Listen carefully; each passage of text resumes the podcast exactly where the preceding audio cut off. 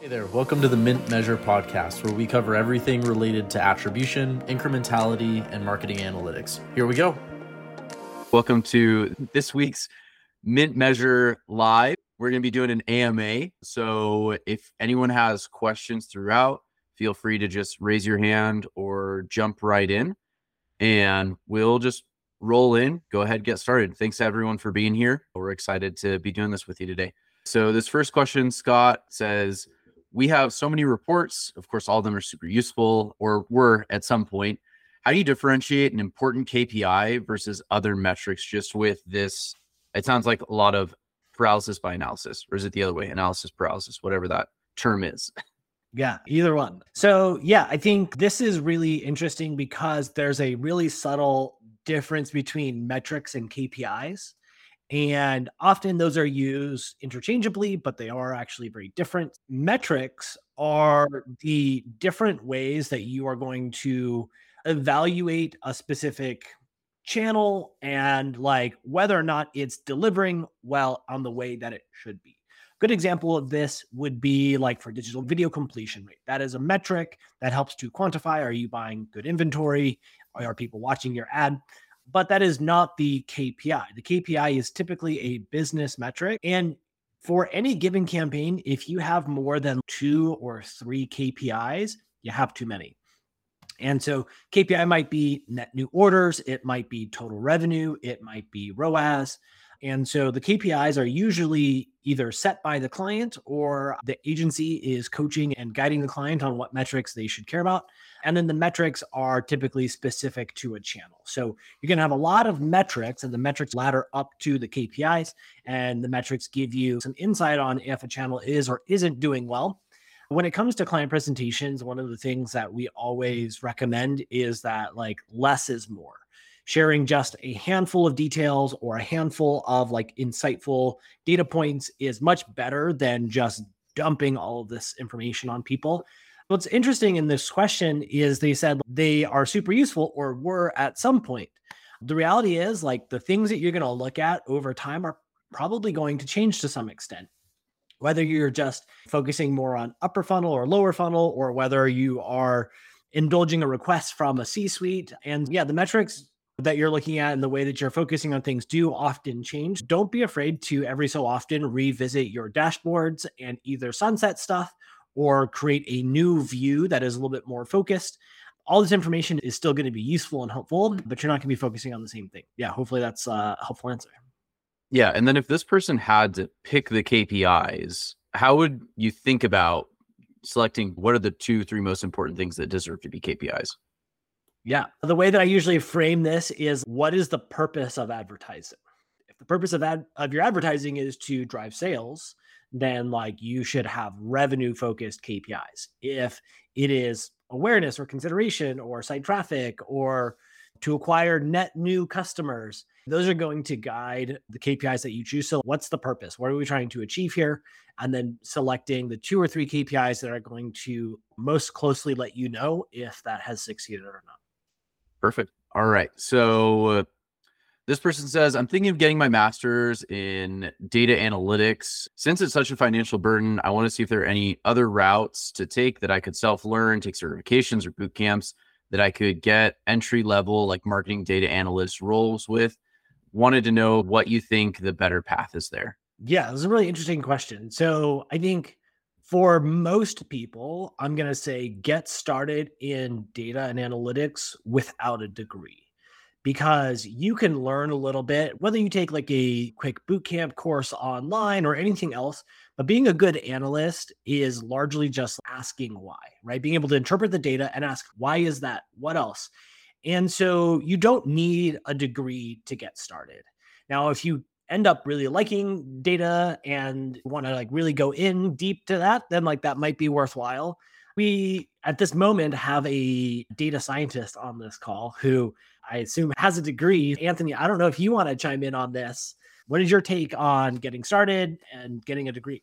Yeah, firstly, the camps are absurdly expensive compared to a like academic degree like there are online degrees now which cost the same as these boot camps. So I think boot camps should be we can push them to the side. You can learn so much of that stuff on YouTube for free or go to school and do it. I value my, I have a master's degree in computer science. So I value that because there's a level of like academic rigor, which is drilled into you over a lot of years, which it helps with really deep projects and like building whole systems and looking into the backgrounds of those systems and why does this work? But that's not how to get started. That's I agree with you, and this is a this is a long way of saying I agree with you. You don't need that to get started in data analysis. You, I think there's like a the gap is trying to get hired into high level positions, and that's where having the degree will help you. If you want to go for a data scientist position at Spotify, something like that, I don't know that you're going to get past like the resume screening without a master's degree. I got this job. I started as a data analyst. I got it by doing some like Twitter analytics at my old job, and I'm leading the data team at a media agency now. There, there are so many paths, and I think that they're all valid. I, there's a, there's definitely a level of the system will work against you if you don't have a degree once you get high enough, and boot camps, not with it. But it's my take. Cool. Would you say that once you get into any sort of an analyst role, even without a degree, it becomes a lot easier to learn on the job and to pick up things? Yeah, absolutely. Yeah, it's the you learn so much so quickly as soon as you're just like answering a question that wasn't pulled out of a textbook. You, you one client or one stakeholder will come to you with this totally like left field question. Now you have to figure it out. And six months of doing that, and you're a you're halfway to an expert. And so, yeah, on the job, absolutely. Cool. Thanks for your input, Anthony.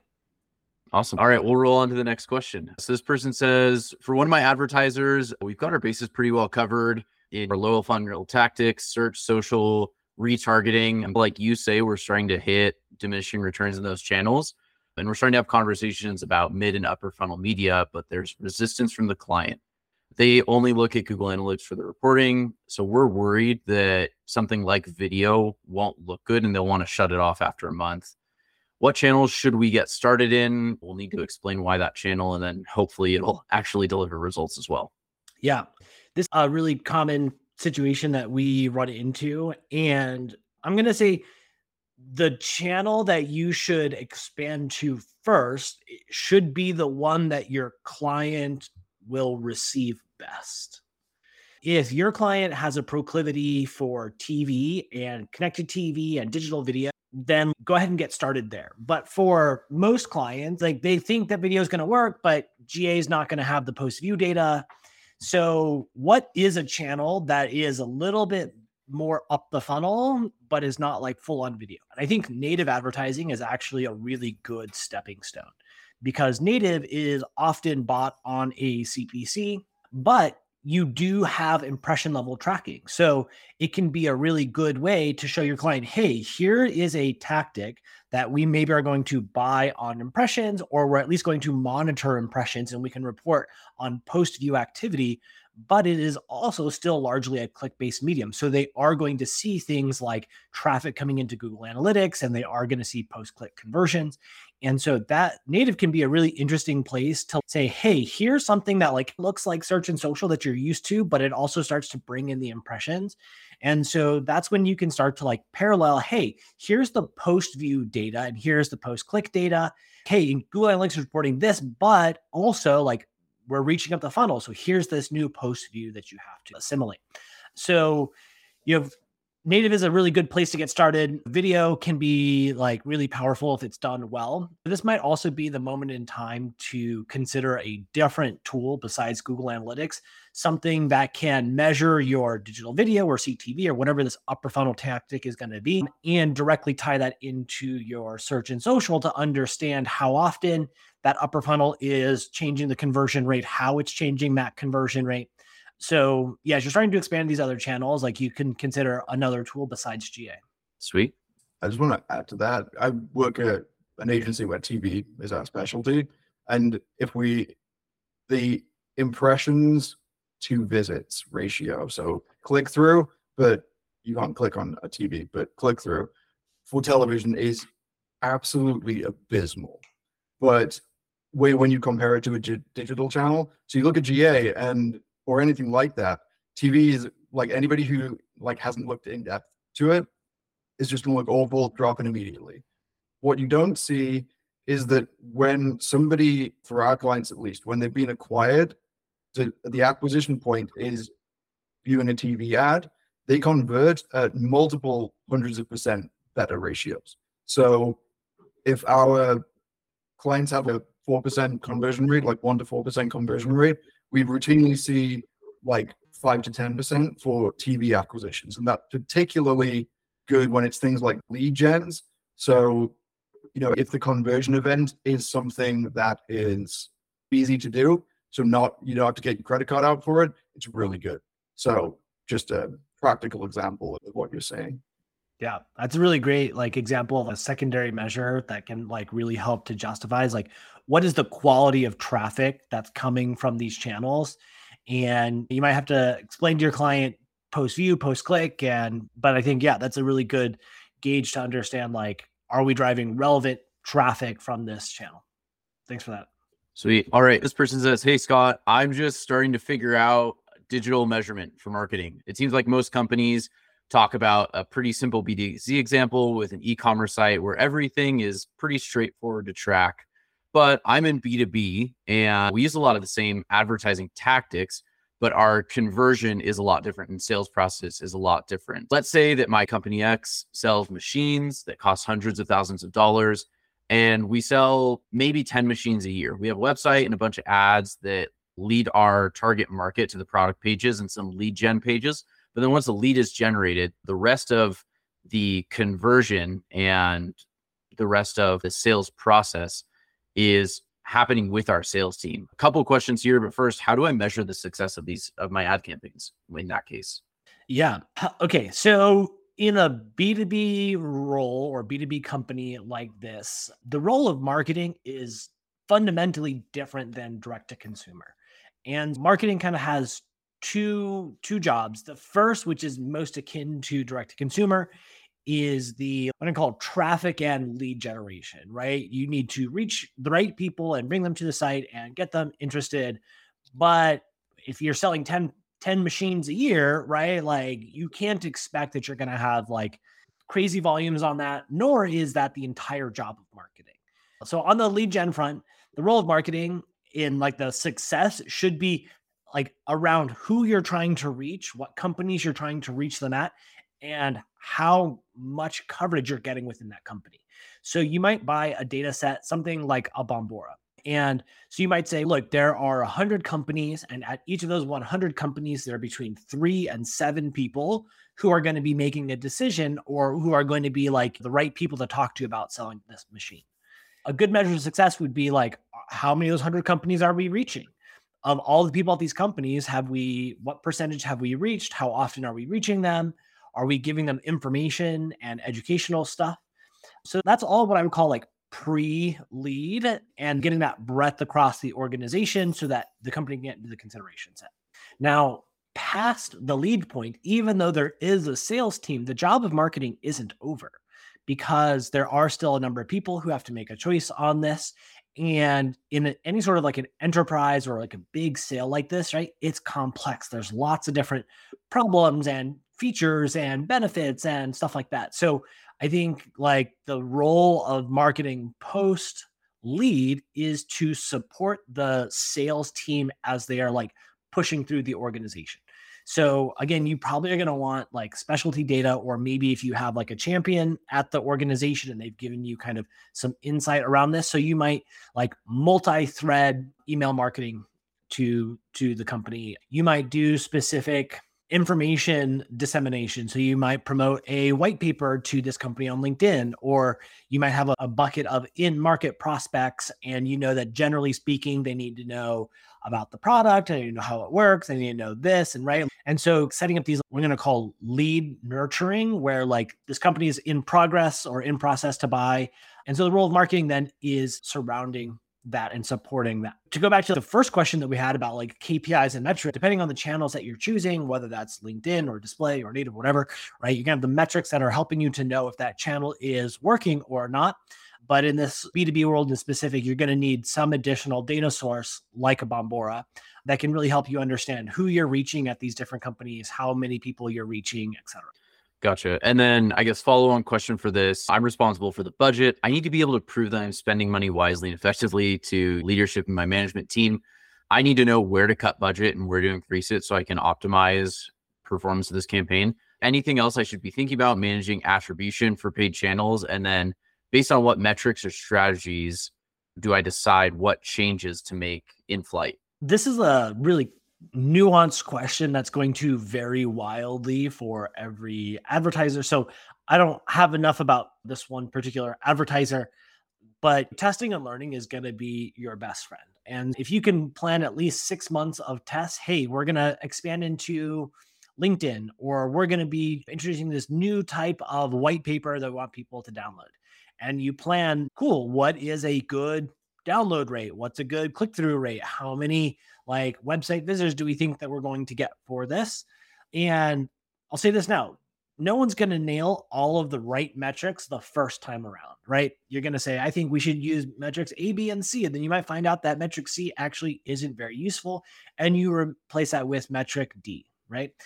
And so, you know, the attribution of paid channels for B2B is tough, right? If you're selling 10 products a year, like how are you supposed to attribute an ad that was served 18 months ago that turned into a lead 12 months ago that turned into a product sale today. Like it's tough. This is really where the role of a CRM is going to come into play and having your own data in there and logging these interactions and touch points and stuff like that. The long sales cycle in B2B makes it a lot more complex. Whereas something that's direct to consumer or like B2C, you're typically not looking at longer than like a 45 day sales cycle for some sort of like consumer product unless you're like Lux or like really high end. Yeah, B2B is just a lot more difficult to try and attribute. Sweet. All right. I've got two more questions here. So this person has a question about client management. This comes in the flavor of paid search, but high level, it's about having a difficult client. So this person says, I've had a few problems lately with clients that have less unrealistic expectations for paid search. I've had one demand that their ad always shows up every time search is a relevant term, regardless of how the algorithm actually works. I've also had another client demand that their ads always appear first every time someone searches a particular term. I've tried explaining the things that we have control over and the things that we don't, but they refuse to accept my answers and think Google should be forced to do exactly what they want since they're paying for these ads. And we've had some pretty tense calls. So, how do you deal with clients like this. Explaining the situation doesn't seem to work and pointing out that their ads are working great and are performing doesn't seem to help. My my flippant answer, which I'm like 75% serious about, is maybe you should fire this client. I'm gonna make a prediction that this advertiser who has is all up in arms is probably spending less than $2 million per year. They're probably a small advertiser, very concerned about their budget there's this weird paradox where the less money you spend, the more anal retentive you are about your spend. And the guy who's spending a million dollars a month cares a lot less about the nuance than a guy who's spending a million dollars a year. So, look, like at the end of the day, the results should speak for themselves, right? And if it's up and to the right and dollars and revenue are increasing and cost pers are within your allowable, theoretically, your client shouldn't uh, shouldn't be too upset. Alas, as a mid market agency guy, I know exactly how these clients can be sometimes. So, look, if it is a constant source of pain and frustration, somebody in leadership needs to understand and make a judgment call like, is the juice worth the squeeze? Is my team getting burned out and frustrated running in circles with this client? Look, if the client's paying you $60,000 a month, you might put up with a lot more bullshit than if they're paying you $3,000 a month. And yeah, I think there comes a point when you just have to say, look, this is what we can do. This is what we can't do. Like, here's our ROI. Here's what we're doing that's that's working well. I have to say, I am somewhat surprised that in 2023, there are still marketers who are like, but I want to show up for every query. Or this person I'm guessing it doesn't have a long history in marketing. If they did, they would probably understand the nuance of these platforms a little bit better. So, look, practical advice that I would give you is talk to your boss and make sure that they understand the situation and the the emotional cost of fighting this client. You can edu- educate the client only so much, right? Maybe you put them in touch with a Google rep. If the agency has a Google rep, nothing like hearing it from the horse's mouth and hearing the Google rep say, Hey, look, like we can't do that thing. And then consider firing them. Like, are they the right client for you? Is, is it worth putting up with all of this effort? And the other thing that might be, I don't know, people might not like this, but maybe you got to go to that person's boss, right?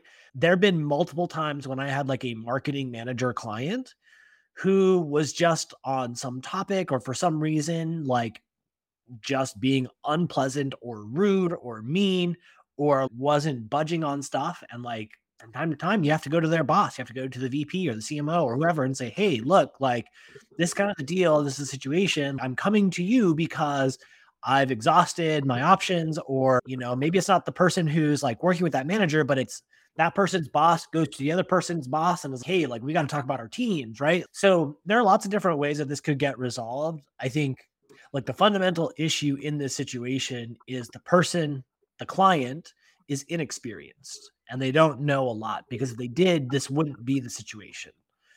Yeah, like hopefully that advice is helpful. I don't know if anybody else here has advice for how to deal with situations like that. I've never had a, I've never had a client that bad.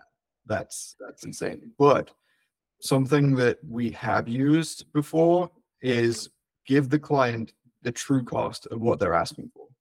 Like, how much would it cost to get their name at the top of every Google search? And it's in the like when and that's a like indirect way to get to that person's boss also because when they go to their boss and they're like this is going to cost 40 50 times the budget we have to do your these goals immediately it's oh yeah don't do that and it's like pretty easy resolution but it's a it's a tactic that works and it's worked for me before yeah, certainly. You might be average position like 1.2 and you have a 70% search share of voice.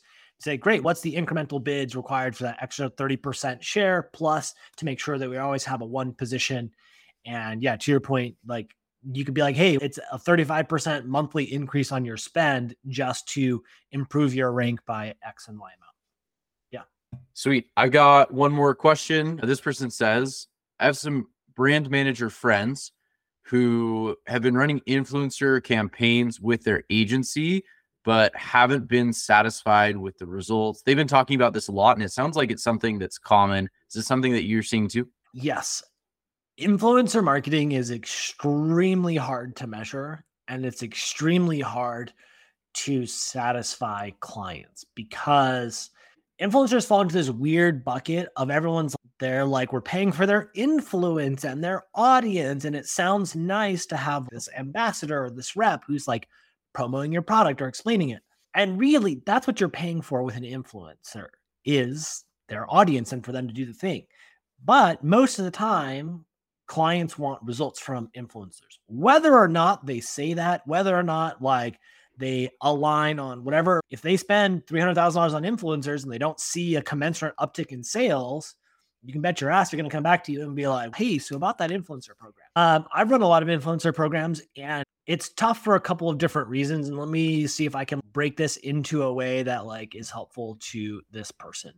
So, okay, so in the like preparation and in the like selection of influencers, there's just a lot to do, right? You have to align with the audience and the influencers audience and what kind of format and what kind of posting and the quality, right? So that can be a like really frustrating experience, especially if the agency or the marketer has never gone through this before and if the agency doesn't know how to like ask the right questions to the client I've gone through like experiences where like we've built a whole list and developed a strategy around why these influencers, and we come back and they're like, oh no, actually, like we want this other segment, or we didn't tell you that like we want. So a lot of the frustration that can come with an influencer marketing campaign in the setup phase is just around like navigating all of the things. Yeah, that that can be a little bit frustrating. And then like with the results, right? Like how are you measuring those? Are there like promo codes? Are there affiliate links? Are you going to use something like an attribution influencer model? And so the satisfaction in influencer marketing comes from when the brand feels like they reach people who represent them and the representation was good and in that influencer's voice and it delivered results. And so if you can try and align on those things and like influencer marketing is just one of those things that like the more reps you have, like the easier it's going to become because until you've guided someone through it like influencer selection and all that type of stuff, it's just hard to know what to do to make it a less less frustrating experience. Awesome. And then I guess following on this, if you had to choose, would you run like banner ads or responsive ads, or would you run influencer campaigns? Oh, tricky question. All right. There are verticals and products where influencer marketing can work very well. There are lots of others where it doesn't work very well. Yeah, like my personal default would be to not do influencers as my first place to go and like allocate budget, but it may be right for some. And there's a lot that goes into making an influencer campaign be successful. And yeah, I would say know your brand, know your vertical, something that's like in fashion or beauty is going to be a lot more successful in influencer marketing than something like pet food. And so, yeah, yeah, that's what I have to say on that. We'll wrap there then. Thanks so much to everyone for showing up, helping us make this episode together. And we look forward to seeing you on the next one. Thanks so much for listening. Oh, and if you're looking for a better way to prove that your campaigns are working and find the best ways to optimize spend, we invented bimodal attribution so you can see exactly how ad spend turns into results and make more of your campaigns. You can learn more about BMA at mintmeasure.com. See you next time.